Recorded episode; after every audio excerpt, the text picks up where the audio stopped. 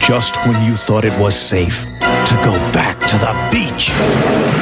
WCW Beach Blast. This summer, beat the heat with a barrage of buff buds and bodacious babes. Because WCW's cruising through the party down on the Gulf Coast. We're talking the sizzling slam fest. One huge scene, a mega rager. It's totally beaching. WCW Beach Blast. Beat the Heat live. Saturday, June 20th. Be there only on pay per view. Call your local cable operator for availability. It's the podcast you thought you'd never hear. It's this month in wrestling history 13. It's Beach Blast from June 1992. And yes, it isn't June anymore, and we're six weeks late, but this is a free podcast. So stop your bloody complaining. I'm with Daniel Phillips. Don't know why I've gone full name there, Daniel. Not sure why. How you doing? Very good, Stephen. Very good. I mean, I don't even call you Steve, let alone Stephen. So that is weird for me. Yeah, uh, unlucky number thirteen. Yeah, uh, absolutely. Uh, maybe that's the reason it's it's delayed, but uh, we're here now. We are here now, absolutely. And actually, I've, I've got a secret to show the listeners. We've been cheating on them because we've seen each other twice in the flesh since we last spoke on Zoom, haven't we? We have. We yeah. have. We've been fortunate enough to see each other twice. Yes. And, An uneventful but, wedding and a good good night out at cricket, I think. Is, yeah, uh, yeah, synopsis. Like yeah. but just to clarify, we, we we didn't talk about Beach Blast in, on either occasion. No, we haven't. We've kept, we've, we've kept the excitement for now. We had a few sort of knowing nods and the odds, like very, very slight comment, like just save it, just save it, just save it. So this event took place at the mobile. Oh, do you know what? I'm gonna have to say mobile, aren't I? Mobile Civic in, or is it Mobile? Isn't it? So the, the so the so the the name of the town is different from if you're saying mobile phone, aren't you? Interesting, an interesting quirk of pronunciation there. Um, this is where Terry lives, I think, as well. So I'm, if he's listening, I'm very sorry for butchering your hometown. Anyway, it took place in the Mobile Civic Center Mobile, Alabama, in front of 4,000 fans, according to the Observer, which was about 50% full. And first up, we got a preview where the announcer encouraged us to turn up the AC for the summer's hottest action with World Championship Wrestling. He pondered on who might be crowned the first lady of WCW. Could the Steiners send Doc and Gordy back to Japan? Could the ring hold Sting Cactus Jack? And who would be the real Iron Man? There's only one way to catch this sizzling slam fest. It's WCW Beach Blast. So Tony Schiavone and Eric Bischoff were out first. Bischoff was wearing an unbelievably bad Hawaiian shirt. And I'm usually a big fan of these sort of outfits, but this was an awful mix of purple, orange, and green. What did you make of this uh, this Bischoff shirt? And what did you think of the opening to the show here? So opening wise, um, just actually a little quick note on it. It was it was on the 20th of June, uh, 92. Um, the reason this podcast is late is because during June England were still in the euro. So you know, so so so this we, we made this late. You see, mm. if we were if we were doing a podcast about this in 1992, we wouldn't have to worry because England got knocked out of Euro 92 on the 17th of June. yeah So we would be completely fine if it weren't for that. So there you go. That's a little bit of a history lesson there. Do you remember we Euro 92 out... or you were you too young for that? No, one? I was. okay. I was alive but too young. Yeah. I um... it was it was a bit of a non non well, it was the tournament that just for people like it's the tournament that the team that won it hadn't even qualified for. Yeah, absolutely. I think Yugoslavia was was basically a war there, and in the end, um, they they were kind of I don't know they were kicked out or had to you know had to say they couldn't couldn't. Uh, I think they probably kicked out actually. Denmark came along. Now I do remember that Dan. Unfortunately, I remember Euro '88 we did just as badly, and in the final game against Sweden, I actually gave up watching and started playing my Game Boy, uh, which I believe was Super, Super Mario Land, something to do with Wario. I can't remember the exact. Maybe Wario Land, Super Mario 3, perhaps. So you anyway. can remember that, but can you not remember three days later tuning into Beach Blast? No, I can't remember tuning into Beach Blast because I no. saw a lot of my friends. It's funny, a lot of my friends at school around this time, particularly, um, and 92 would have been just about to go into the final year of primary school, a lot of my friends who were into wrestling used to watch the WCW Worldwide show on ITV, which was on Saturdays. But the majority of the time, as you know, as you were in later years, we were at Fulham. So I didn't see any of that stuff yeah. when I was a kid. Um, and even the Saturdays where I wasn't at Fulham, I think I was forced to do homework or I don't know what was going on. I just didn't. It, I barely ever saw it. But yeah, sorry. Go back to your notes and start the show. sorry, yeah, sorry. So and, ju- and just uh, just a couple of bit more background. This this is my pick this month. Uh, I just want to put it out there now as my pick, um, and I picked it because on the little uh, what do you call it little blurb, shall we say, uh, it mentioned Bill Watts and Doctor Death. So that's Yes. just a little bit of a side of why this has been picked. Um, secondly, uh, well, thirdly, now I didn't know that this is Terry's hometown, but I did have a look to see the famous residence, Hmm. and this is the home of Winston Groom, who wrote Forrest Gump. Wow. I mean, it's the home of loads of people, but that, but however, that's just been top trump because I'm going to say Coach Canova is is the main man from that area. yeah, Um, absolutely. the opening was very Simpsons style. I thought Simpsons style graphics. Um, and then, as you say, it cut to Schiavone and Bischoff. Can I just say they? Okay, the shirts weren't great. They looked great. Yeah, they in- look so young. their they? They look young, but like quite healthy. And, Bischoff and was a very good-looking man. Very. I know, and it will go yeah. to JR in a bit, and it, just the same for him as well. Yeah. All three of them. JR looked younger than he di- than he did on Mid South. Well, yeah, Uh, he did. I think they've probably all been around the. pool. They've probably been in, in Mobile for a couple of days. They've probably all been around a pool somewhere, loving life, Yeah. and they got a bit of colour and they're feeling good. Yeah. They looked great. Yeah. So um, I didn't. I, I didn't mind the old Hawaiian shirt. I was actually going to wear sport one today, actually, for, for, for this recording. And then obviously every so often you realise that this is not a YouTube show, so I could be wearing absolutely anything. maybe, maybe one day. Maybe one day. Yeah. yeah.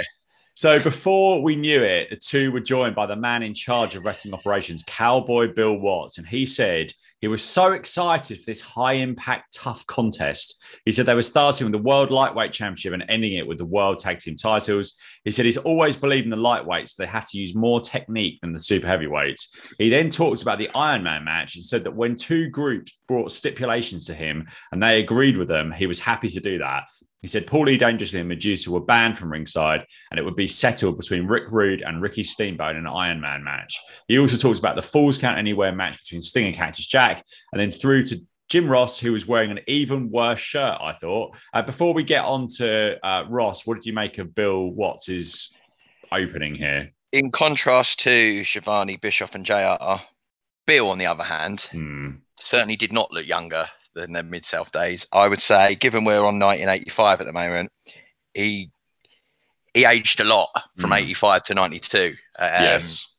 he looks a lot older. I mean, given you know, in recent weeks we he's been in ring, Yes. Yeah. um, and whether it's the fact of you know, you know, not having to stay ring ready, or as we have discussed in in previous podcasts, the stresses of the stresses of 85 onwards. yes. Um, but he's certainly aged. I noticed that he- didn't have a one shot on, but he was sporting a bum bag or a fanny pack, Fanny pack. Yeah. as, uh, and it was see through, and it had a wad of cash in it, nice. Nice. um, which I just made me think like, so he's just gone right, got everything, phone. No, wouldn't have a phone, would he? He'd just have keys, fanny pack. What should we put in there? Just wad of wad of notes, cash, just in case yeah, just a wad of cash in case. But again, that's that's life back then. You needed weren't cashless society back then. No. Um, but yes, you know what? At the end of the day, he's, uh, he was very mid south in regards to how he just pumped. You'd think every match was like good, like every match was like a main event. The way he was, the way he was selling it. Hmm. Uh, you know, he wasn't. He was really bigging up each match, and you know what? I don't knock him for that. no, Um, no, I yeah, I, I, I I you- agree. Yeah, good to see him. It's you know one the, and if only he'd have known that X amount of years later, it's the reason we'd be reviewing it was because he was on it. So Absolutely. I'm sure he'd be proud. Um, Ross talked over stuff that we'd already heard from Schiavone and Bischoff, and then he introduced Jesse Ventura, who was on stage in a sun lounger with four girls in bikinis. He walked down the rampway and across the ring to join Ross on commentary. He said he was a man that got the job done and he's pumped for Beach Blast. Ross talked about the fans, and at long last, a wrestler was introduced for a wrestling match and a wrestling show. And out first was Scotty Flamingo, the future Raven, in an incredible pair of purple cycling shorts with blue sides, a black hat, a little bit like the Undertaker, and a ripped black and purple jacket. And he'd be challenging Flying Brian Pillman for the title. What do you think of uh, Scotty Flamingo's outfit here? I mean, I had no idea it was Raven. Hmm. Um, because actually, when you compare, wow, I mean, they don't look like the same guy, does it? No. I thought he was a cool dude. I was like, who's this guy? I like this guy. I mean, I was a big fan of um, One Two Three Kid and, and X Pac back in the day. Yes, so yeah. it, he it, it reminded me of that. Um, I was like, here we go, who's this fella? And I thought, you just it's hard to imagine like that. That's Raven. And also another little note I had was the light heavyweight championship that they sort of showed. It's quite a nice belt, isn't it? Yeah, it was. Gold, I thought, yeah. gold, gold and red, really, really nice uh, a belt, which I hadn't sort of really seen too much before. Um, guess it had a little bit like the old European title, Yeah, it did, sort of yeah. vibe to it. Um, but yeah, so yeah, no, I was uh, I, I was excited to see a bit of Scotty Flamingo. Yeah, as was I. Um, basically, Ventura mentioned that Flamingo was undefeated in the lightweight division, that he'd earned his shot at the title. And Ross mentioned that Johnny B. Bad would be the MC of a bikini competition later on, which Ventura was annoyed about because he thought he was the man for the job. There was lots of arm work early on with Pillman working over that body part to a reasonably tedious effect, I thought. Um, there was a bizarre spot where Flamingo, the heel, reached the rope to break the armbar, but the useless ref didn't see it. Pillman went to the top rope, but as Ross explained, under Bill Watts rules, didn't say that a jump off the top rope would be a DQ. And I remember hearing about this. We talked earlier on about kind of hearing about WCW. I remember thinking about when I heard this when I was sort of 11, 10 or 11, I thought this was just stupid. And I still think it was stupid now. Why restrict high flyers from coming off the top rope? It doesn't really make any sense. Um, this was much better in the second half of the match, but still felt too long for me. Um, Pillman went for a dive over the top rope, and Flamingo Pillman went for a dive over the top rope and Flamingo over. What? And he took a nasty looking bump into onto the WCW elevated ramp. Uh, was I can't really. What was that? It was like a plancha move, wasn't it? I think. Pill- Pillman Pillman jumps over the sort of top rope, doesn't he? He lands on the you say on that sort On the of, elevated what, ramp, I, I would now say that's sort of AEW style, Yes. which yeah. like luckily got rid of. Um, ramp there, he lands on that, and as a result, he doesn't really recover from it. Yeah, Flamingo then hit a knee. To, that's my notes are terrible there. Flamingo then hit a knee to the ribs off the middle rope for the win in 17.29. This was close to a skip for me, um, but I'm going to give it just an it was all right. Um, Uncle Dave gave it 2.75 stars. What did you think of this Beach Blast opener? Okay, so we've got Scott Flamingo v Flying Brian, um, and we got a man called Flying Brian who, as you just touched upon, cannot go to the top rope. Yeah. Um, so he can only fly from the second sort of turnbuckle, should we say. Can't throw anyone over. You know, very restricted for someone whose thing is flying. And as a result, I just felt it was a match full of holds, arm bars, you know, just just constant sort of, you know, the sort of uh, submission moves that just wear you down. Not that you know, not the big, the big, the big finishers. The the ones that just wear you down. And I'm watching, you know, and the other thing as well is there's no mats on the outside. So, you know, your name's Flying Brian. And I appreciate these guys are, you know, athletes and, and can take a bump and stuff. But, you know, you they kept saying, you know, that's that's one of the things as well. That they don't have the mats on the outside. Well, that's going to restrict him as well. You know, he's not going to go and flip onto the concrete, is he? So very restricting for someone known as Flying Brian. Um, then then Flamingo started when he got on top, started doing holds. Um, and then obviously you had the classic uh, pulling pulling Flamingo's shorts down. Don't know if you saw that.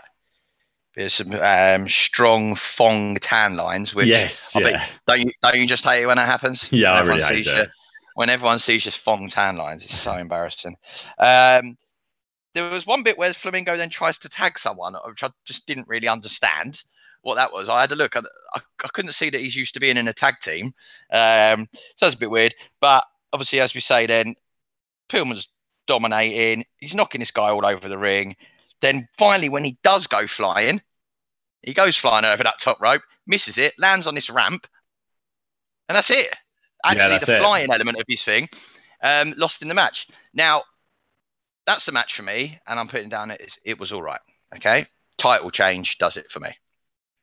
However, this match um, brought in something that will be a theme for me on my reviews of each match coming up, and that was the front row Okay, in the crowd. So in the front row, I'm thinking, go on, Bill, put on a good show. I'm not sure how they've sold the tickets here, but in the front row, you had four elderly women, a man with his son on his lap, and two empty seats. Right, and this is for the opening match, and I'm thinking, wow, okay, that is not great. Um, later on in the match, two empty seats were filled by a young couple, a man in dungarees, and what I can assume is his girlfriend. And a man in dungarees sitting next to one of this one of the elderly ladies, who was in a white blouse. And the minute he sat down to the end of the match, all he did was talk to this lady in the Mm. blouse. They, they quite obviously didn't know each other. Um, now, stay tuned for my uh, updates of how this relationship progresses through the course of this show, because, and, and I'm not trying to take away from the show, but see, when you're just looking at that front row, you just forget like the amount of ones we've seen. We've got the crowd are pumped or everyone's buzzing, and honestly, you know, you say you've got a dad with like a kid on his lap, like four like, like oh bless him, but four elderly women who are just sort of sitting there, very mid south esque. Yeah. But the difference in mid south is the crowd's quite far back, so you can't really see it. These things, you, because picture quality is better, you can really see it, and also particularly, you know, the map. This show's about to start. Nowadays, do you think they'd ever let there be empty seats? No, they'd always fill they up. would just Yeah. chuck someone in there. Yes, they, So they have that at WWE events. They always go. They always put some people in, in and they get up and go basically because you say, "Oh, Yeah. there's someone sitting in there." They're like, "Oh, I'm just sitting here for the camera," basically. So yeah, yeah. Yeah. So anyway, um, stay tuned for That poor woman having her ear chewed off. That is that's really really funny. I actually got told off once for talking at a wrestling event. You know, chatting during a match when I bumped. Yeah, I, well, um, basically, Thing is, I just to clarify, this guy in dungarees, he must Hmm. be in his like twenties. She's clearly in her sixties. yeah. But, but she's giving as good as she gets. She's probably Oh, thinking, she's probably thinking, see, it's the opening match. Two like high flyers, which maybe she's a bit old school. I've got this young fella chatting away to me. she's getting stuck in. Anyway, stay tuned. Yeah. Tell me I- about when you got told. yeah, off. so I, I've never, this has never really happened. I, I guess, I guess, if, I, I guess if uh, a wrestling show is a tiny little bit like, but is it probably a bit more like a uh, watching a film or some sort of theatre than it is um, Football match. like a football match or cricket match. In that, I think you kind of probably have to probably have to concentrate a tiny bit more. Uh, But you, but there is more conversations like, oh, what a move! Oh, I think this is going to happen next. There's obviously going to be more conversation you would have in a theatre. But there's this guy who I knew from Twitter, and I think Mark would be able to tell me, and I can't remember. I think on the last original lot of WrestleMania trips we went to in 2007, I think we met him. And this is going to sound bad, I can't remember, but I think I think we did.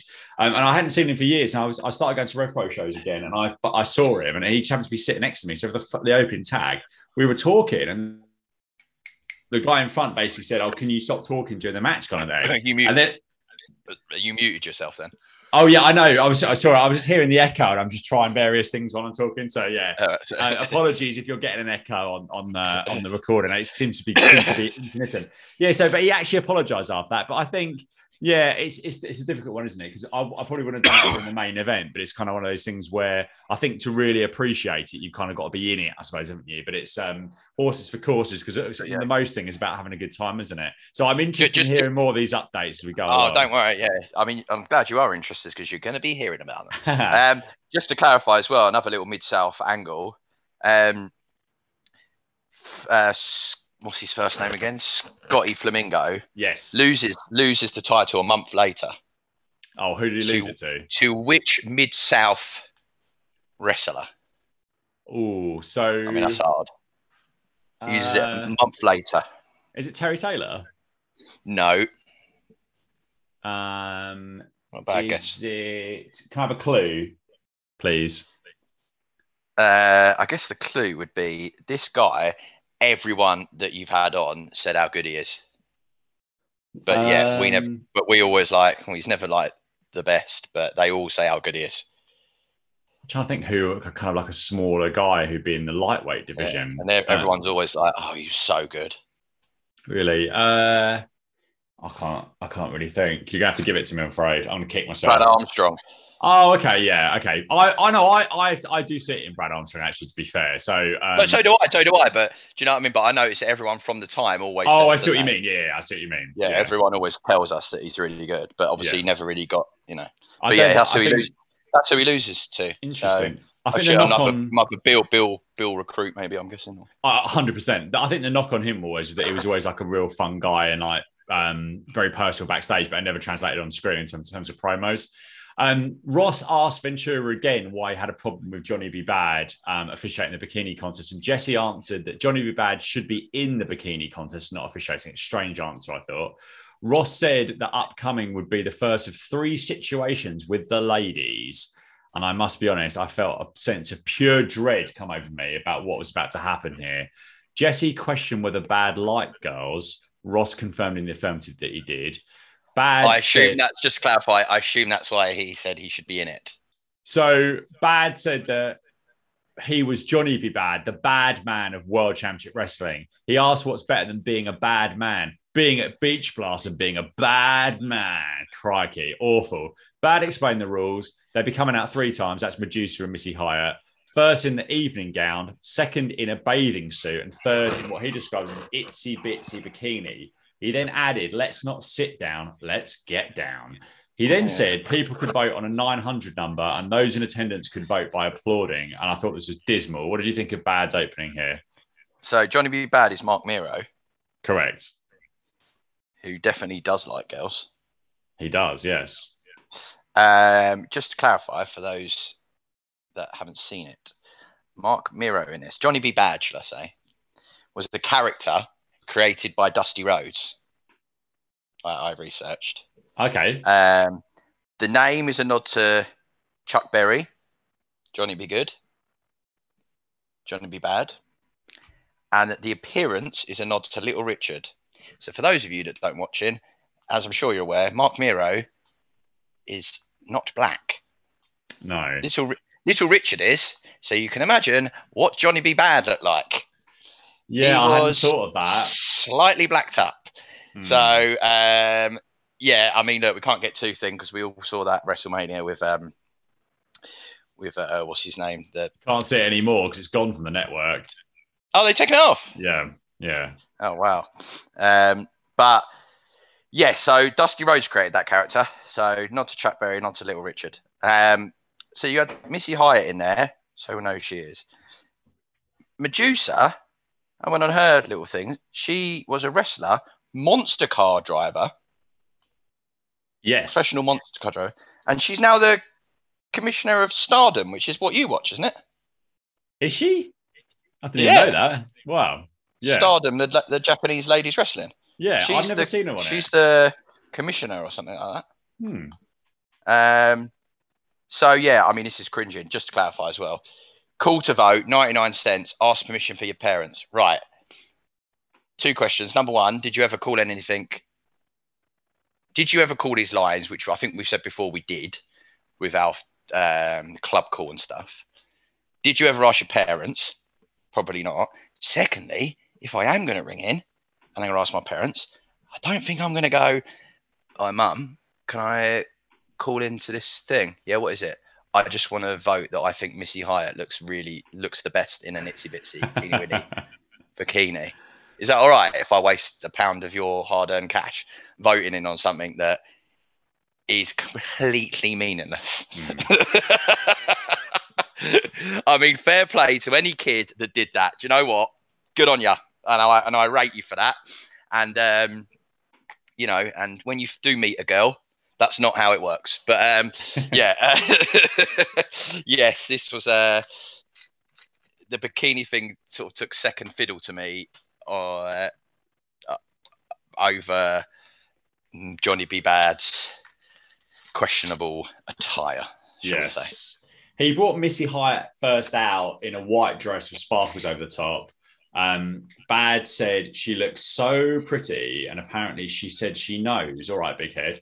Next up, Medusa, Kate, who came out in a one shoulder cut out wedding dress and long veil holding some roses. I think I preferred Medusa's outfit here. Um, she had a great. Medusa didn't even look well. like she wanted to be there. What did you think of the t- of the two outfits here? The first two outfits. Who would you give this first round to? Missy Hyatt. yeah, I think. Again, I don't, Medusa just didn't. Uh, I know she meant to be the heel, but I've seen these things before. Like you know, like as as things developed, you know, like we used to have the. I mean, we've seen loads of them, haven't we? Like particularly, see, I'd done my WrestleMania sort of blitz, should we say? Which wow was over a year ago now, uh, lockdown one, and um, there was quite a few of them sort of divas, you know, pajama matches and stuff. And if you were the heel, you still made an effort. Yeah, I, I quite like to dress though, to be fair. But then maybe that's just um that's just me. I like the, the off the shoulder number from Medusa here. So I'm giving her the Sorry. first round. You're going Sorry. Missy Hyatt first round. Yes. Sorry, Gok Wan over there. But yeah. Uh, Bad threw back to the commentary desk, and Ross talks about the upcoming Great American Bash with Big Van Vader challenging uh, challenging Sting for the WCW World Title. Then they went to Schiavone and Bischoff again, and I got the overwhelming feeling that this was just about getting these guys on the show for the sake of it, right? For them, basically, for them something to do, rather than actually adding anything to the show overall. Um, next up, we had the tailor-made man. It's Terry Taylor, who's just left Mid South. He's gone, as you'll hear about next week on the show that's upcoming. It's over. Terry Taylor is no Oh. more in Mid South. Yeah, Spoiler absolutely gutted. Um, yeah, sorry, spoiler. He's not on the show for me. To, I literally discovered that because I'm like, I was thinking, not enjoying this quite as much this week. Where's Terry Taylor? And I realised he'd gone. Um, Taylor actually got a decent reaction here, and Ross called him a veteran. How old do you think Terrence was uh, at this Um, point? But I'll have a Or guess in a sec. look? One thing. I, no, I didn't look. But one thing I would say is that I thought he looked absolutely incredible. Yeah, yeah. That was not the Terry Taylor I know. Mm, I tell you what, uh, I, I, I've put here. He's bulked up. yeah, Um, he reminded me. It, it, he's obviously the hit. He's the heel here, from what I understand, which I struggled with knowing the Terry Taylor I knew. mm. However, he had that sort of look of reminding me of, um, you know, when Triple H was Hunter Hearst Helmsley. yes, He yeah. had that sort of look. Um, and but I tell you honestly, I thought he looked great. Um, like to the point I didn't even really, really recognize it was him. Mm, I think I think when you had uh, um, Eric Eric on and he he done that story, which I, I absolutely love, as you know, because I've said it loads, but where like he thought the belt was too heavy. yeah. This guy wouldn't think the belt's too heavy. This was he a machine. two belts. Yeah, Yeah. Now, now I do wonder: is this him saying, you know, let's be honest, I went round at the time, but that Red Rooster character killed him off. Must have. yeah, yeah. Uh, and and it, this was post Red Rooster, wasn't it? oh yeah, Red Rooster was sort of Yeah. late late eighties. So yeah. I wonder if he's sort of gone. Look, I've been a bit of a joke act. He's gone and bulked up now, and whether he, you know he's sort of first first first uh, swave of, of of supplements, shall we say? But I thought he looked brilliant. So I I don't know. I'm guessing. Well, if it's 92, 30, thirty-seven. he looks great. Yeah, it looked really good. So he would have been 30 in the run that we've just seen him in. Um, yeah. So I would have thought mid south he was about mid twenties, but Yeah, I would have thought again, so as well. yeah, honestly, if, if anyone that's not watched this, you, it's. I mean, you can see in his face, but physique wise, it's two different people. Physique, he was really in really good shape. I thought. It's yeah. two different people. Yeah. Yeah. Ross talks about Simmons getting the keys to the city earlier in the day and wondered whether that would distract him in this match. And Ventura asked whether that meant he would get a key to the bank, otherwise it was pointless. Um, Taylor was wearing some rather ugly dark green trunks, whereas Simmons had on an exceptional luminous green pair of tights, which was very reminiscent of the Fulham 99 2000 away kit.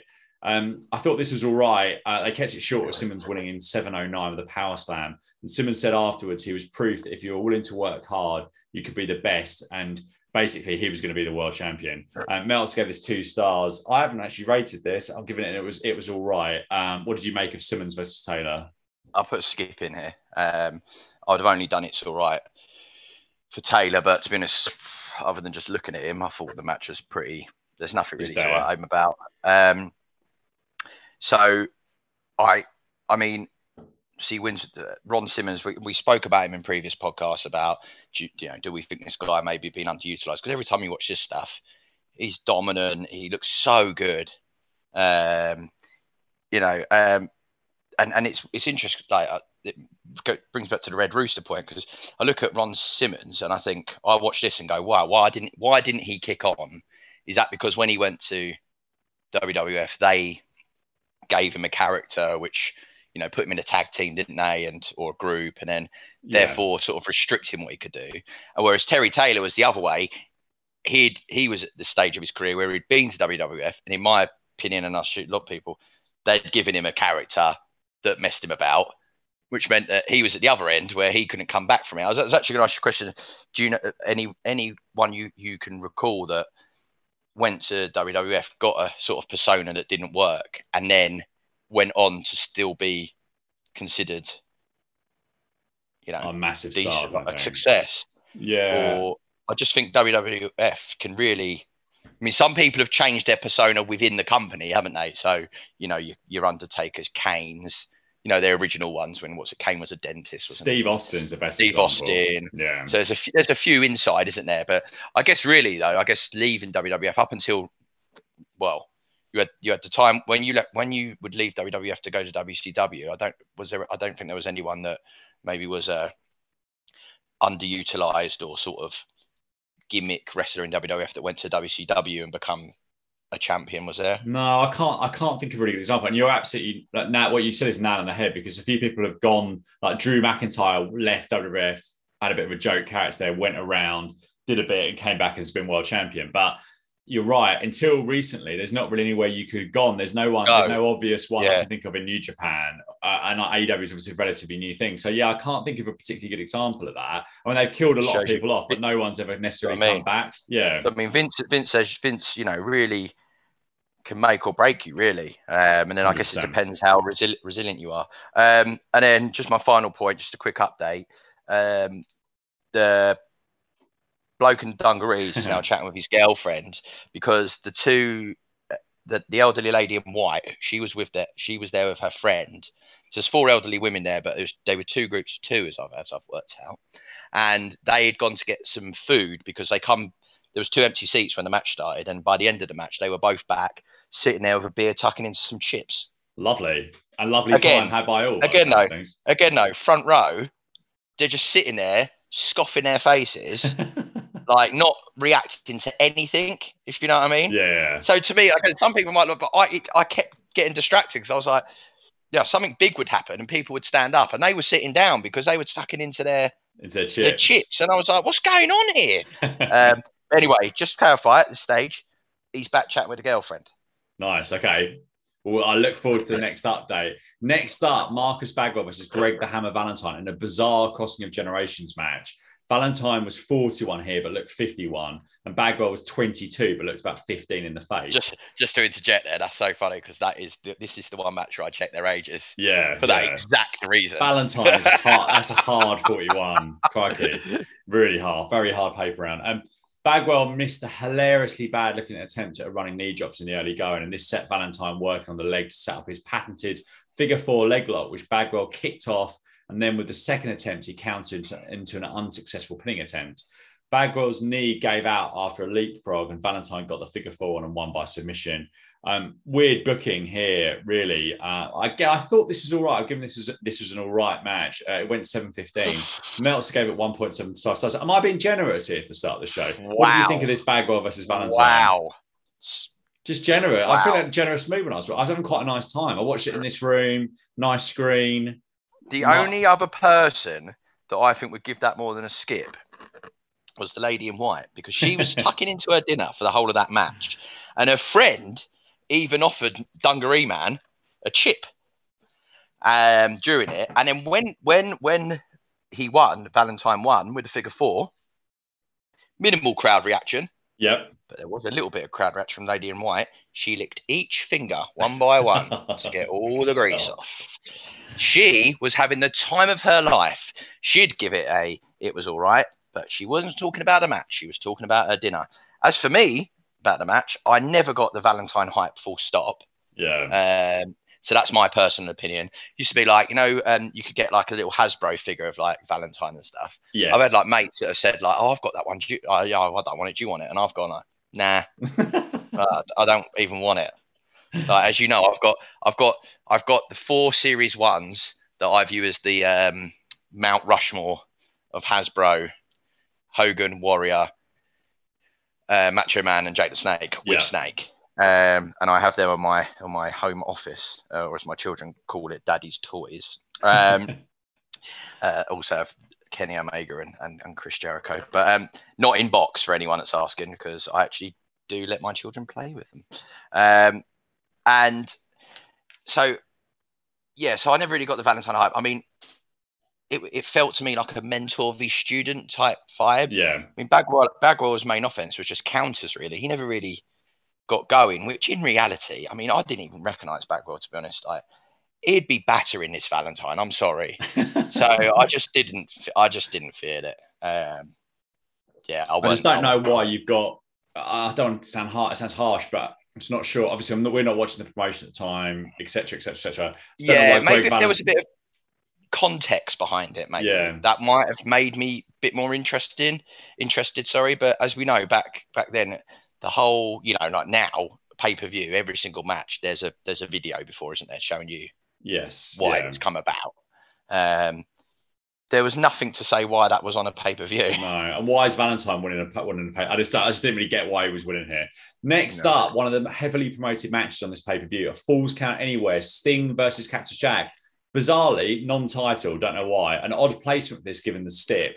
Um, Ross said that Jack didn't care about putting his body in jeopardy to achieve his goals. He said he thought Jack was a mercenary, and Ventura questioned Ross as to whether he thought someone had hired Cactus Jack to get to Sting. I thought Sting got a solid reaction as he came out with the WCW version of the belt that they introduced after Flair had left. Uh, this started hot with the two brawling on the elevated ramp as the crowd cheered along. Jack went for an insane looking sunset flip as he dived from the ring apron over Sting onto the concrete floor, with the announcers stressing that there were no mats in WCW, which is another Wattsism. Jack took bump after bump onto the concrete in this, in what was a scary but incredible performance from him. And Sting worked his nuts off as well. I thought the finish was a tiny bit weak though. Sting kicked out of a double arm DDT. He recovered and hit a running clothesline on the ramp. He then went to the top rope and hit another clothesline for the one, two, three, and 11 26. I would go recommend for this. Uncle Dave loved it and gave it four and a half stars instead of Cactus Jack, one of the gutsiest and most insane performances I've ever seen. What did you think of Sting versus Cactus Jack?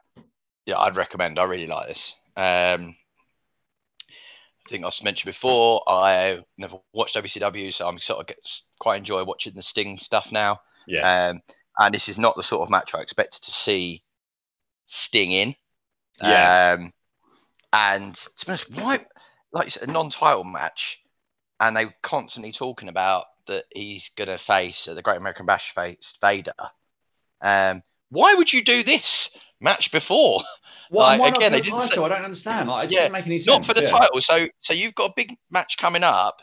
So then do it for the title at least, yeah. like because because maybe you have to or something. It's like he's done this voluntarily. Yeah, it's weird. To like make it up. Yeah, I wasn't. I, I didn't really get that bit. Um, I thought Mick Foley looked really young, actually, like Cactus Jack. Uh, did make me laugh at Mick Foley because when you think about it, he's got like them three characters, but in essence, they're all nutters. Yeah, yeah. I know he's got the three characters, but it's not like one of them is like I don't know a technical wrestler. They're all lunatics. Like like this happened to be Cactus Jack, but to be honest, you could have had any of the three here. Mm. Like they always used to say, Cactus Jack was like the hardcore specialist. Pretty sure I saw the other two get their fair yeah, share. Yeah. Um, he's just I, I, you know, I, I, I, I have a lot of respect for for Mick Foley, lots and lots of respect for that man. Um, just to clarify, you mentioned about the the the, the, the ending. That ramp claimed its second victory, I would say. Yeah, yeah, absolutely. Mick Foley has been battered all around that ring, lands on that ramp. Yeah. That's it. See you later. no wonder Pillman. So that lap ramp has claimed Pillman, who was dominated, yeah. claimed Foley, who's literally been knocked all over the all over the place, falls on that ramp. What was that made of? I don't know, but it was yeah, yeah. The Pillman one certainly looked worse than this one. I thought this one was a little bit weak, but yeah, I know what you mean. The ramp claims another victim here. But yeah, but it was great to see Sting in this sort of type of match. Um, and I'll tell you what, the ladies loved the match. Yes. So yeah. much so that halfway through the match, they got asked to sit down. right. And secondly, some points in the match, obviously you wouldn't have noticed, but I got very excited because the action was right in front of them. Oh, very nice. And they were they were pumped. There was no there was no flirting with the younger dungarees guy here. They they were fully involved. Fully said, they even got asked, they even got told to sit down by the stewards. Wow. So you've gone you've gone from a front row where people can't even be bothered to show up to now being told, can you sit in your seat? because you're getting overexcited. So they were there for Sting. You know, they put everything they had into it. I think that that I've clocked it. That's who they were there for. Yeah. Mm.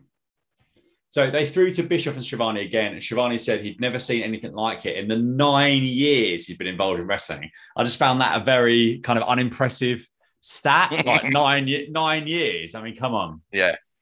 They then went to talk about went on to talk about the upcoming 30 minute Ironman match between Steamboat and Rick Rude, with Bischoff surmising that Rude's heavier weight may not be the advantage that it would normally be in this type of match. And Rude, the US champion, was out first as the ring announcer explained that Paulie Dangerously and Medusa had been banned from ringside.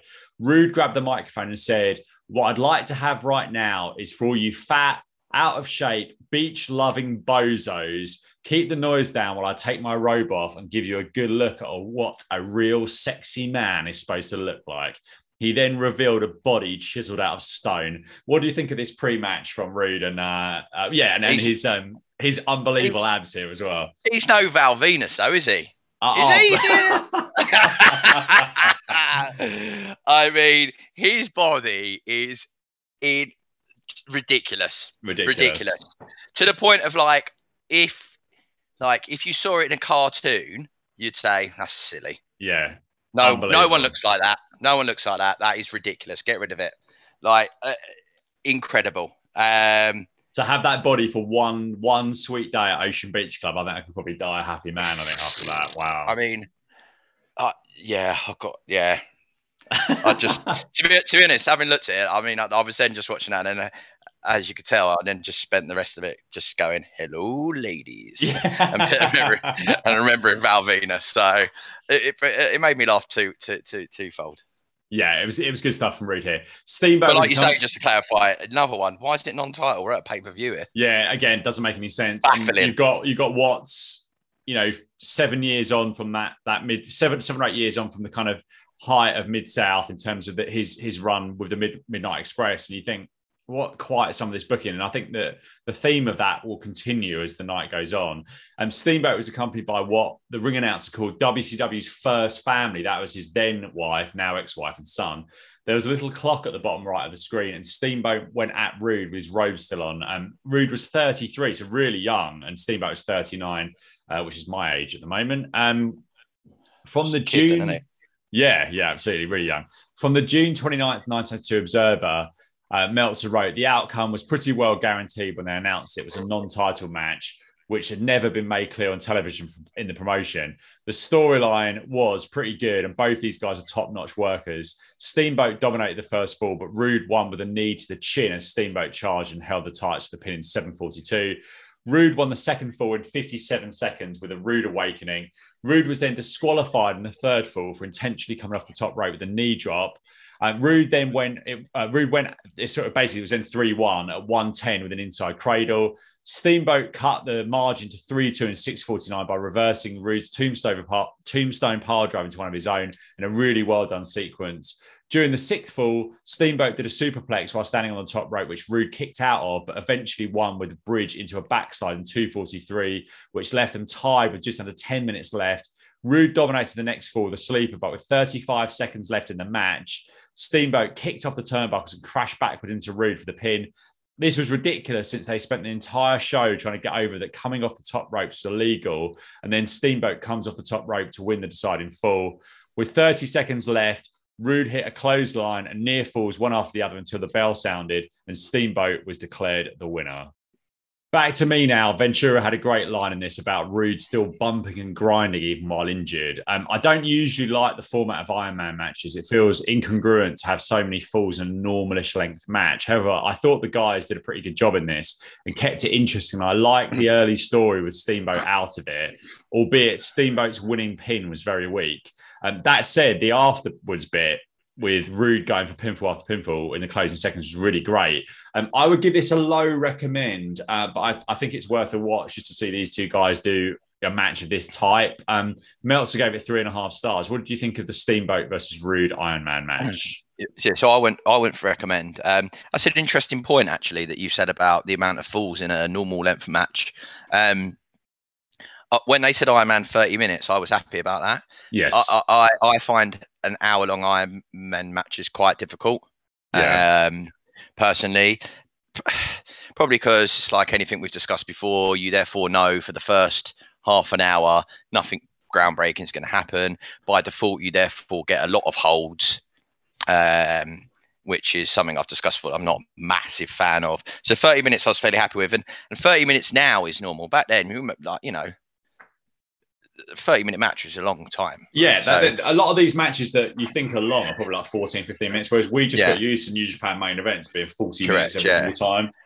Um, I said the contrast to Rick, Rick Rude comes out, you know, stripping off, and then Ricky Steamboat comes out bringing his family. I mean, could you could you get more heel and face? Yeah, you know, like you get more cliche. Brings his family out. You got one guy stripping off and one guy bringing his kids kid out with him. Um, just to clarify, it, start the match. The guy in the dungarees, but this is an Iron Man, a 30 minute match. Okay, the guy in the dungarees and the lady in the white blouse, who from this point on I'm going to be calling the cougar in the white blouse. Okay. Began to talk to the man in dungarees. Right, 30 minute Iron Man match. Okay, I'll update you after 15 minutes. um, Steamboat started attacking the ribs, which I think actually for an Iron Man match, I, I, don't want to get a bit bored when they attack a certain area of the body, but in an Iron Man match, completely makes sense. Yep. Right. Um, and actually, Steamboat dominates for eight minutes, and then he gets one knee to the face, and he's one nil down. That sort of stuff annoys me a little mm. bit. Um, Rude Awakening 2 0. Can I just say, the Rude Awakening, I must have said it before. What a finisher that yeah, is. great move. One of my favourite ones. Rick Rude is not one of my favourite wrestlers, but that is a great finisher. Mm. I'm sorry, because I that's one I look at and go, that does look like it actually would hurt you. Yeah, hundred percent, definitely. I really like. the—I really like the Rude Awakening. Um, then he goes off the top rope, DQ, yeah, two one.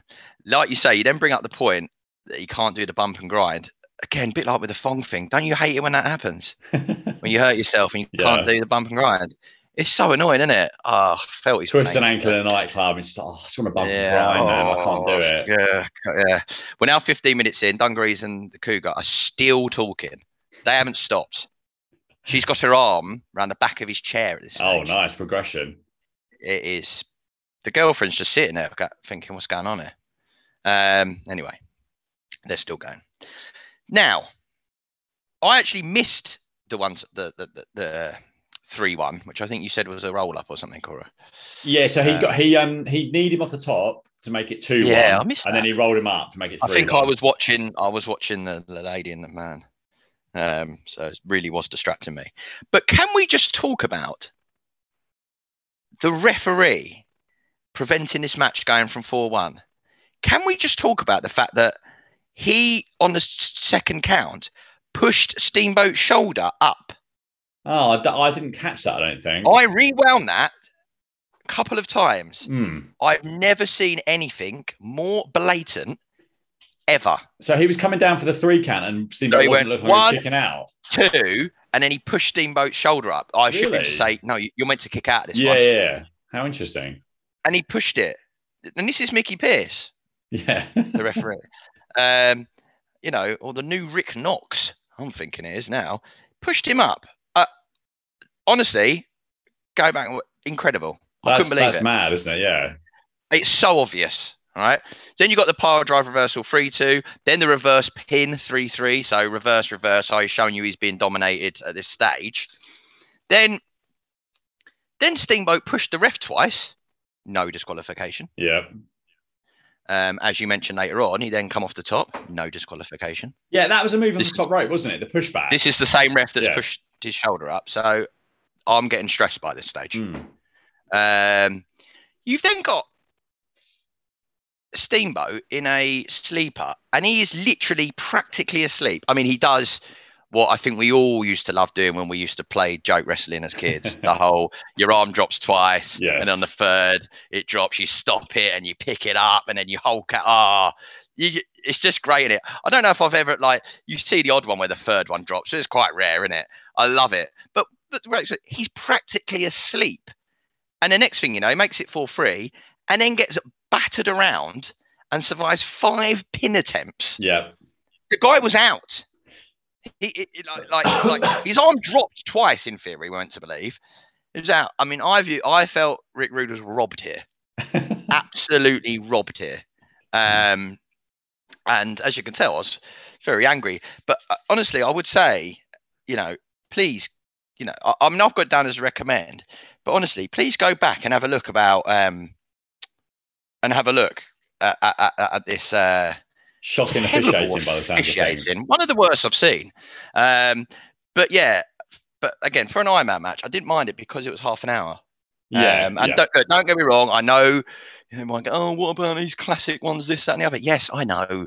I know there has been some absolutely classic hour long Ironman matches, but I tell you what, there's been some real Well, I- shockers. I'm not sure I've ever seen a classic 60 minute Ironman match. So I think Brett and well, how long was Brett's? worst- Yeah, well, that's How long not- was? Oh no, because that was I Quit when it. Brett and Stone Cold was I Quit, wasn't it? Yeah, Yeah. uh, I preferred the Rock and Triple H to, uh, Triple H's Ironman match to Brett and Sean. I thought Brett and Sean was really boring, and I thought I the just don't finish like was them. awful, awful finish. But Um, half an hour, I'm I'm all for that. That's Yeah, the- all right. Bayley and Sasha Banks did a really good uh, 30 minute Iron Man match as well. Um, next up was the second round of the bikini contest, which wasn't really a bikini contest. Bad came out and said he was so outrageous it was contagious. He asked to hear some noise, and the mobile crowd gave him a tepid response. This was the bathing suit round, and Medusa was out in a black and white style jacket covering a black bathing suit with a black hat facing backwards. The jacket was removed as Bad said, Let's get loose and show that caboose. Classy from Bad there. Uh, Bad said next was the unbelievable Missy Hyatt, and Hyatt didn't seem to know the rules here. She was out in a blue bikini, which Ross said in a creepy line defied gravity. Hyatt strutted out and back, and she got a better response from the crowd. Presumably, as we said earlier on, she was the face in this. Bad said next up was the itsy bitsy teeny weeny bikini round. Um, thoughts on the second part of this wholesome contest? Um, again, Medusa like doesn't know what she wants to be there. I thought you were going to say Jim Ross made a comment which is so unlike him. He said, "There's a couple of things I like. I just can't put my hands on it Oh, about it. Oh, just that is not. That's not what. That's that's not JR. Is it? But you know what? Do you know what it is? He's there. He's got his Hawaiian shirt on. He's been out in the sun. He is. He's a different man, isn't he? Didn't he say something start. a bit questionable about Anna Jay though on on uh, Dynamite? Yeah, once? yeah. Which he apologised for, though, didn't he? yeah, yeah, yeah. So I think it's worse when you apologise. Own it. Say, yeah, I did say that. Yeah. So the problem now yeah, is okay, that I with- fancy her. With that sort of stuff, I think that um, Oh, there's, there's so much because because there's there's there's some people like me and you, and I'm sure everyone listening to this that that takes it as it is. I.e., okay, he's made a comment there about breasts or whatever. Okay, it it means because he's attracted to her. Like, is it right or wrong? Then there's some people that are using it derogatory, not nice, take it too far. You know, because you are getting could it's what like can you not just say oh she's a nice looking woman? I think the, the, the, You know, is that the- wrong? I don't know. the- like- well, I think the distinction is probably the fact they're colleagues. I think that that's the distinction. I think it's it's it's it's the it's the difference between the Richard Keys. It was just banter kind of thing versus, um, you know, in uh, not you know, what's what's the old Eric Hitchmo line from The Office? I don't appreciate that in the workplace. Yeah, yeah, yeah, yeah. yeah, and that's I think that's that's the difference because I think some of this stuff now we've you know uh, and, it's all right we're all you know we're all of I'm sure in um you know 10 or 15 years time there'll be other things that we that our minds have kind of evolved on. I think some of this some of this stuff just just doesn't age well and it's kind of like that that kind of creepy uncle at a wedding thing that makes you feel a bit like oh this is a bit awkward. Um Jesse and Ross talked about the Great American Bash pay per view and pushed the forthcoming Clash of Champions event. Also, going back on that, I think if you heard some Jerry Lawler stuff from like the 90s and 2000s, ah. it'd be like, yeah, grim. Yeah. Um, next up, a special six man tag match with Ole Anderson as a special referee. The first team represented the Dangerous Alliance was beautiful Bobby Eaton, Arn Anderson, and the WCW World Television Champion, stunning Steve Austin. Their opponents, Nikita Koloff, Dustin Rhodes, and Barry Windham. And Rhodes had on an unbelievably garish yellow, red, and blue sparkly jacket. Um, and this felt a bit like after the Lord Mayor show, given that we'd already had two big main events in Sting and Cactus and Steamboat and Road. Steamboat and who? Rude. Ross pushed the 900 number to vote in the bikini contest hard, and Jesse said he'd already voted four times. Desperate. Rhodes, Windham, and Koloff won this in a very long 15 minutes and 30 seconds when Anderson was disqualified for coming off the top rope. Bizarre and awful finish. Skip, skip, and skip again, and just felt like pure filler. Dave was generous and 2.75 stars. What did you think of this one? I didn't have it as that much of a skip. I skip slash it was all right, but a six man tag shouldn't be on a pay per view. Maybe the opener, but not at this position. No way. Um, just to clarify, by the way, I just realised I missed something for those of you interested. Um, they spoke the whole 30 minutes, Okay. Dungarees and Cougar. Um, and the only reason I mention that is because um, she's not there for this match. So I can only presume to freshen up. Uh, maybe maybe she's twigging she's in. Um, yeah, uh, yeah. I- mean, I mean, it, I mean, the, the the things that stood out for me this weren't really the match. You know, that the, the, I've they spoke about the top rope rule a lot in this match, Hmm. um, and you know. As we said, it's, it's it's a Bill Watts idea, really, and and there was one bit I think where someone went over the top and they said like the ref's got to make a judgment call, Yeah. where someone over the top rope and yeah uh, i mean there's a few things. I mean there's one bit where anderson smashed the opponent's head into his unsuspecting tag team partner on the on the, on the side which i thought was very effective however you know i'm not sure it's great for them. Um and then i also noticed that yeah i quite like the that steve Aust- stunning steve hit the stun gun Yes. Yeah. and I've never even twigged like stunner. Is that all? Link, is it all into Stun gun was his finisher there. Yeah. Yeah. stun gun? Yeah, yeah. but then it, but then it was the stunner. Yes. Yeah. Does this all stem back to stunning Steve? Uh, possibly. Yeah. I never really thought of that. I've never linked it, but I was Yeah, like, no, oh, that's no. weird. Yeah. Um, so and then Anderson gets discued at the top rope. I mean, it's just a rubbish rule. I assume the match was for future feuds, really. Um, so, the only other, the only other couple of points I had was did like that during it the, they done the bikini update, fifty one to forty nine percent in Medusa's favour. Yeah. I I doubt it. I very much doubt it. that was just but get people to like, phone up for the baby face, if you if you want to change this, if you want to change this, vote ring in. Wow, I mean this is yeah. this is pre uh, as we have over here. Didn't we have that uh, big debacle with Ant and Dec, The phone line scandal. Yeah. the phone line scandal? You know, I don't know if the Americans equivalent. Just so everyone knows, that is where you rang in like you do here to vote for a winner or something, and then Ant and Dec, a comedy duo in this country, were presenting an award. And they didn't like who'd won it, so they just picked who they wanted anyway. Um, this is, is the long and the short of it.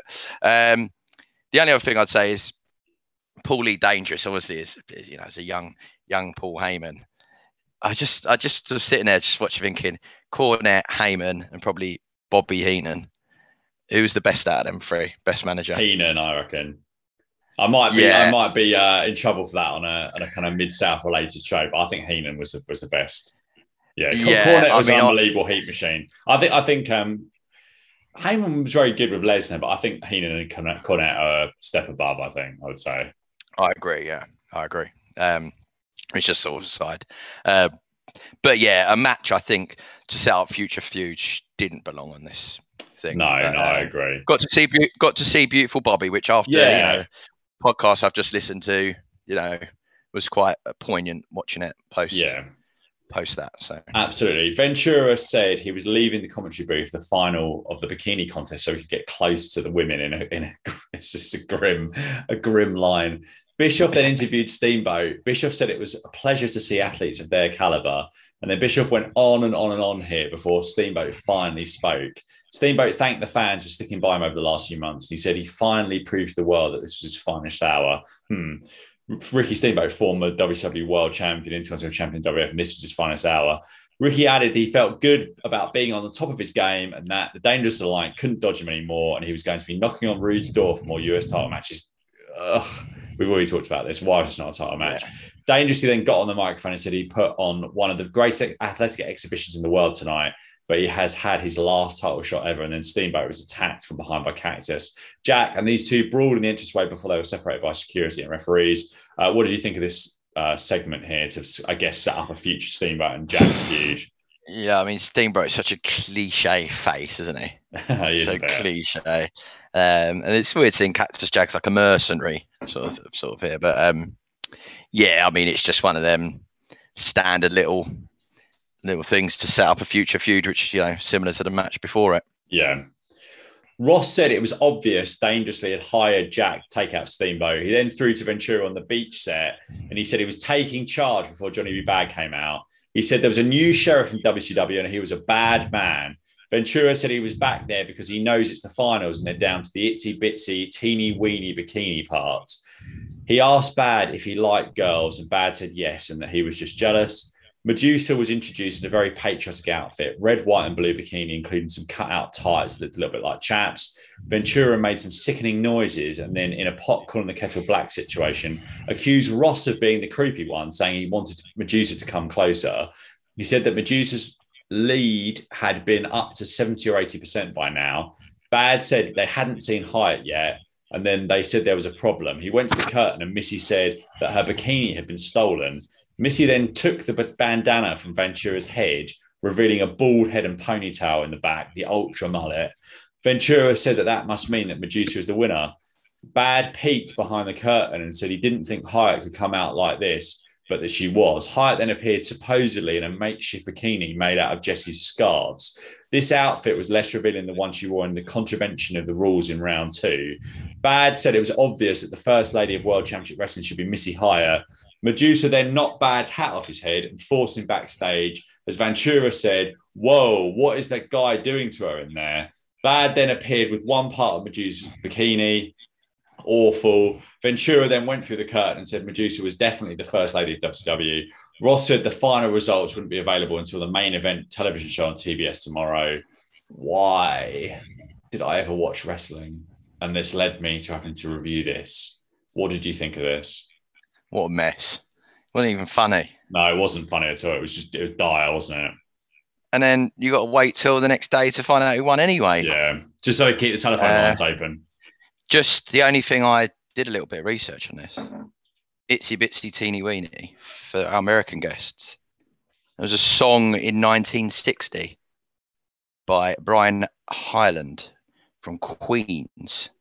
Itsy Bitsy Teeny Weeny Yellow Polka Dot Bikini. There was also a man from Stockport in 1990 called Timmy Mallett. Yes, who also re- who also know that who also released this song. For those of you American people that don't know who Timmy Mallett is, Google him.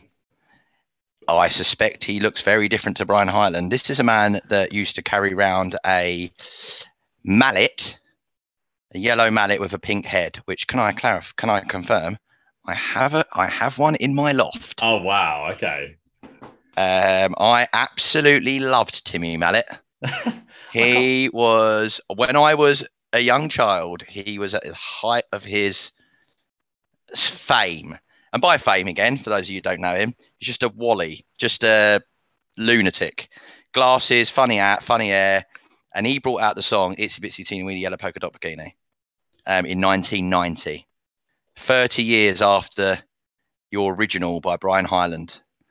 So there you go. Because when they kept saying Itsy Bitsy Teeny Weeny round, I was going, this is 92. Timmy Mallett's song must have gone global. and then I researched it and we had realized it probably wasn't Timmy Mallett's version that went global. This was probably the actual American version that, that, that set this up. So there's a little fact for you. What were um, the rules to Mallett's Mallet? Do you remember? Um, no, I mean I have a friend whose surname is Mallet, and obviously, as you can imagine, he absolutely detests talking about this man, which is the exact reason why I went out and bought a mallet uh, to wind him up. But it's in my loft now. Actually, do you know what? I didn't actually actively go out and buy it. I was at a village fair, and someone was selling Mallett's mallet, and I just went to the lady, "How much for that?" And she went, "I don't know, 50p." And do you know what I done? I gave her a fiver and said, "Keep that." And she it blew her mind. Wow, but, well, she, she, earned that money. Leyton Orient have just equalised against uh, QPR. That's going to date our podcast.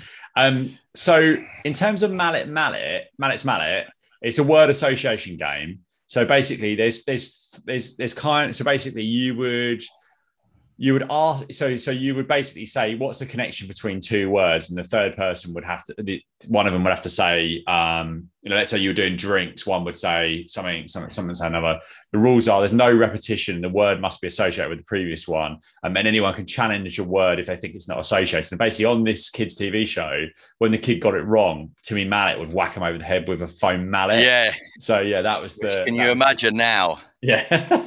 That I was mean, the game and excellent. I've replayed that on many school trips. You know those like stupid like uh, neck uh, cushion things you used to get. That was many a thing on a on a school trip back in the day. Yet more filler next with Schiavone and Bischoff before we got the World Tag Team Championship match in the Steiner brothers and the challenging Dr. Death Steve Williams and Terry Bam Bam Gordy. Ross said this was the most anticipated World Tag Team Championship match for many, many years. And he also predicted new tag team champions after putting over how great a team the Steiners had been and how they had beaten everyone. So I'm going to lean on Mr. Dave Meltzer for this recap. So from the June 29th, 1992 Observer, Rick and Scott Steiner retained the WCW World Tag Team titles going to a draw with Terry Gordy and Steve Williams, which lasted 28 minutes and 22 seconds, which was announced a time limit draw at 30 minutes it was both a good and a bad match for people who have watched Japanese tapes and or are fans of amateur wrestling and actually understand the moves they were doing. It was pretty watchable. It was evident from seeing the fans live give no reaction to anything except weak pops of Steiner's comebacks that the fans first have to be taught that these moves work and see different moves like crabs, arm bars, spinning toe holds, etc., used as winning holds before fans can see them as anything but boring mat work. Fans also have no idea what to make of Gordy and Williams they're obviously not faces, but have never been pushed as heels except for that ridiculous Japanese costuming, which fans didn't seem to react to.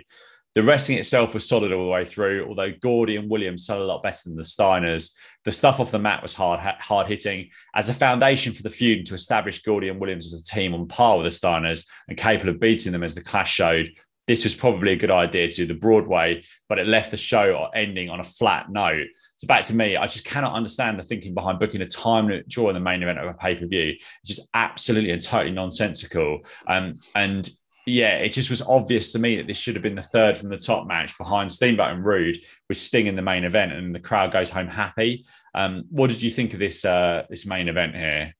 Um, Which I'm going skip for, by the way. It's a time limit draw.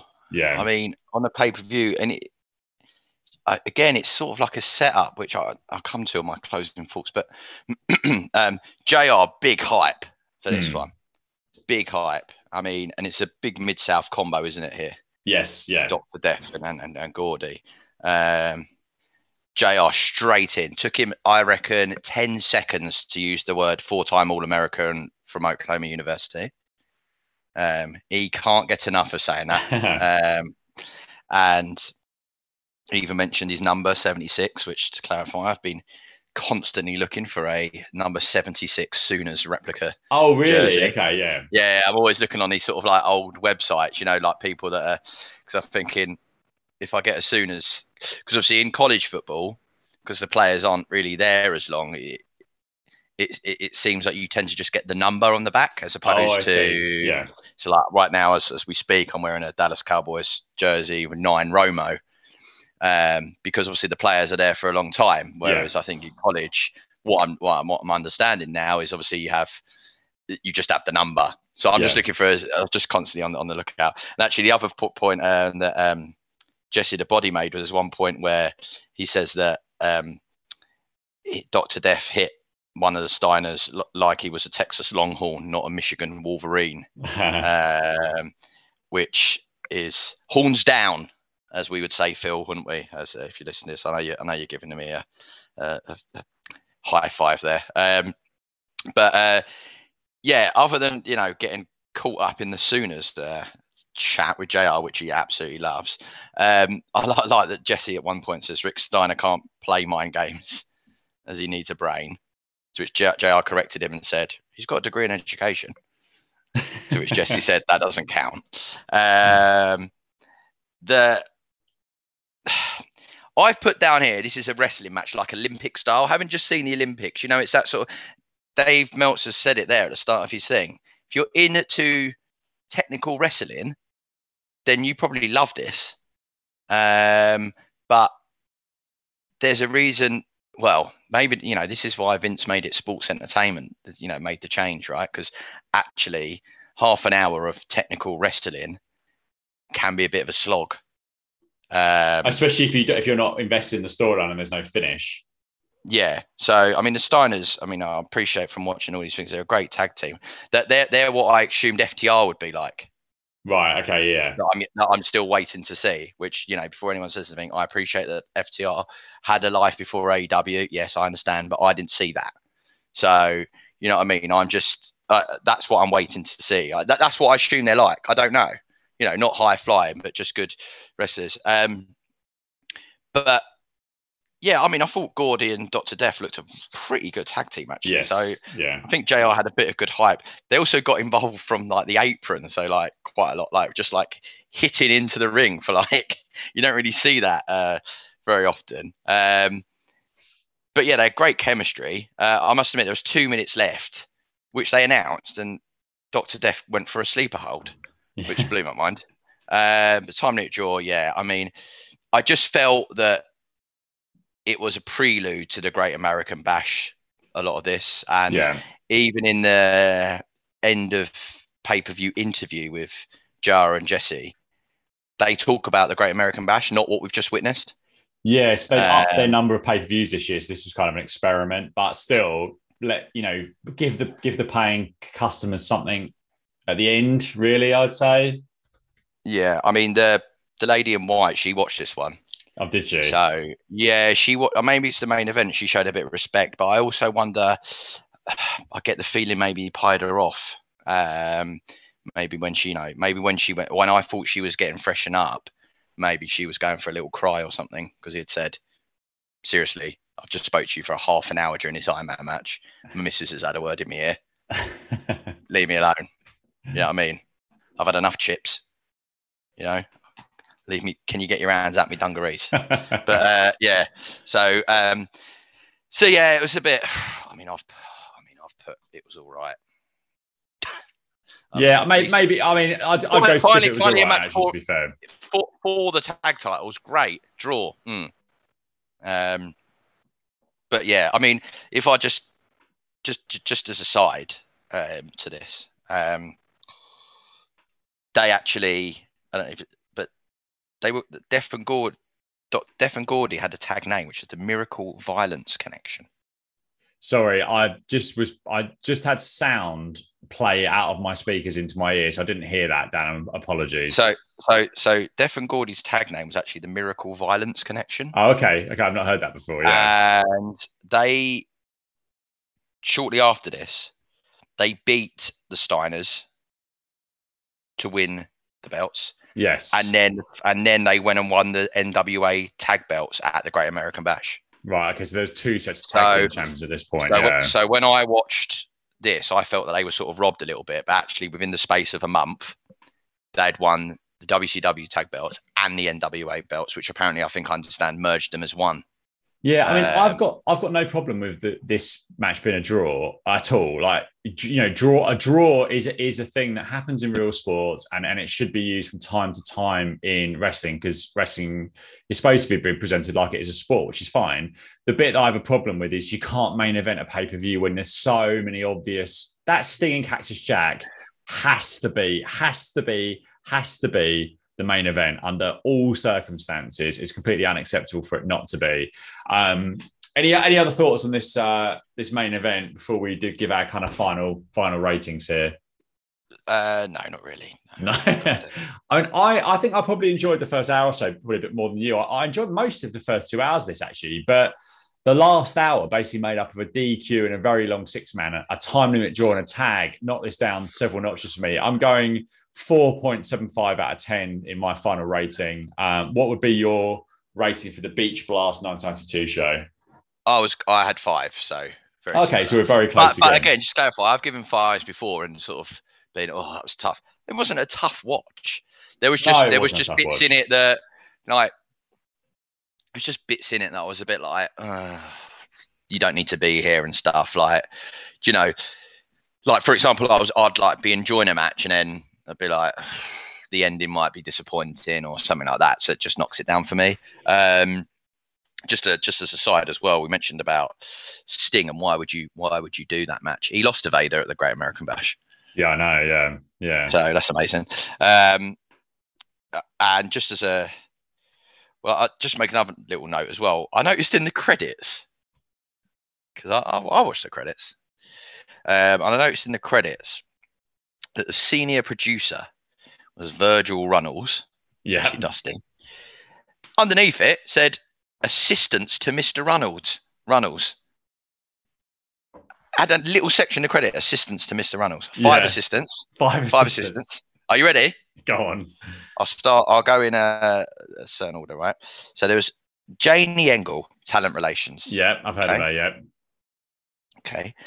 Um, Mike Graham, Yep. who was a wrestler in AWA.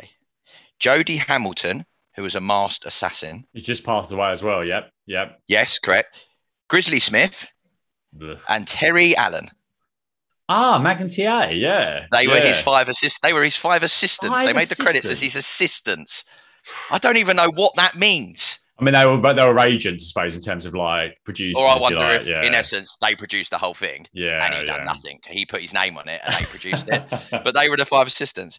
Um, Match my producers in terms of working the matches, helping the rest of the matches Yeah. rather than technical producers. Yeah. And obviously, for me, my final comment was, I'm not saying that the lady in white she she watched the last match. All I'm going to say is, by the time before they'd even cut back to Tony and Eric Bischoff, she was already out of there. The bell went. She was up and out. She we was didn't already see in the who road. with. Yeah. She she was checking her seat to see if she'd left anything, like any chips or whatever. She oh no, who with? They had a little chat, quick chat, and then she walked past him. oh, He okay. bombed her off. So just let you know that love story didn't turn out.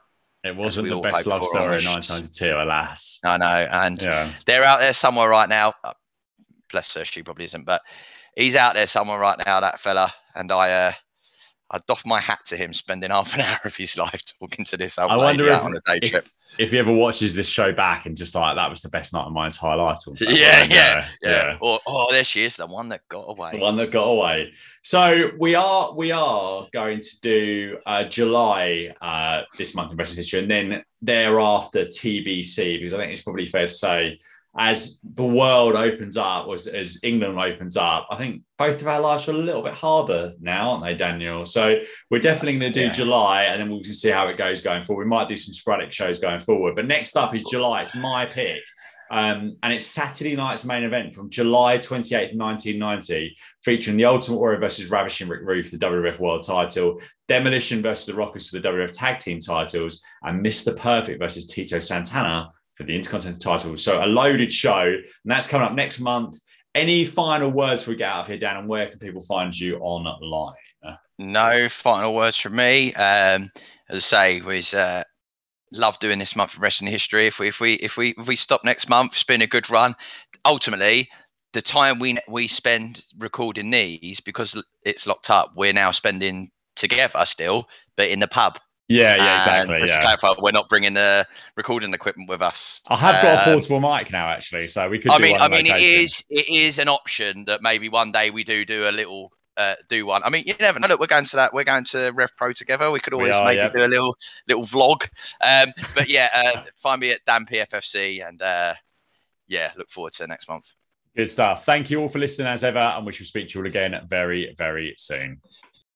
Thank you very much for listening to the show. If you've enjoyed it, why not head over to Apple Podcasts and hit the subscribe button, follow on Spotify, or press whatever you need to where you listen to this show to receive the episodes as soon as they are released. We love reviews at Mid South Moments, so why don't you make my day by leaving a five star rating? Also, if you're interested in guest hosting in the future, please do reach out at Mid Moments on Twitter, and I look forward to speaking with you all again very, very soon.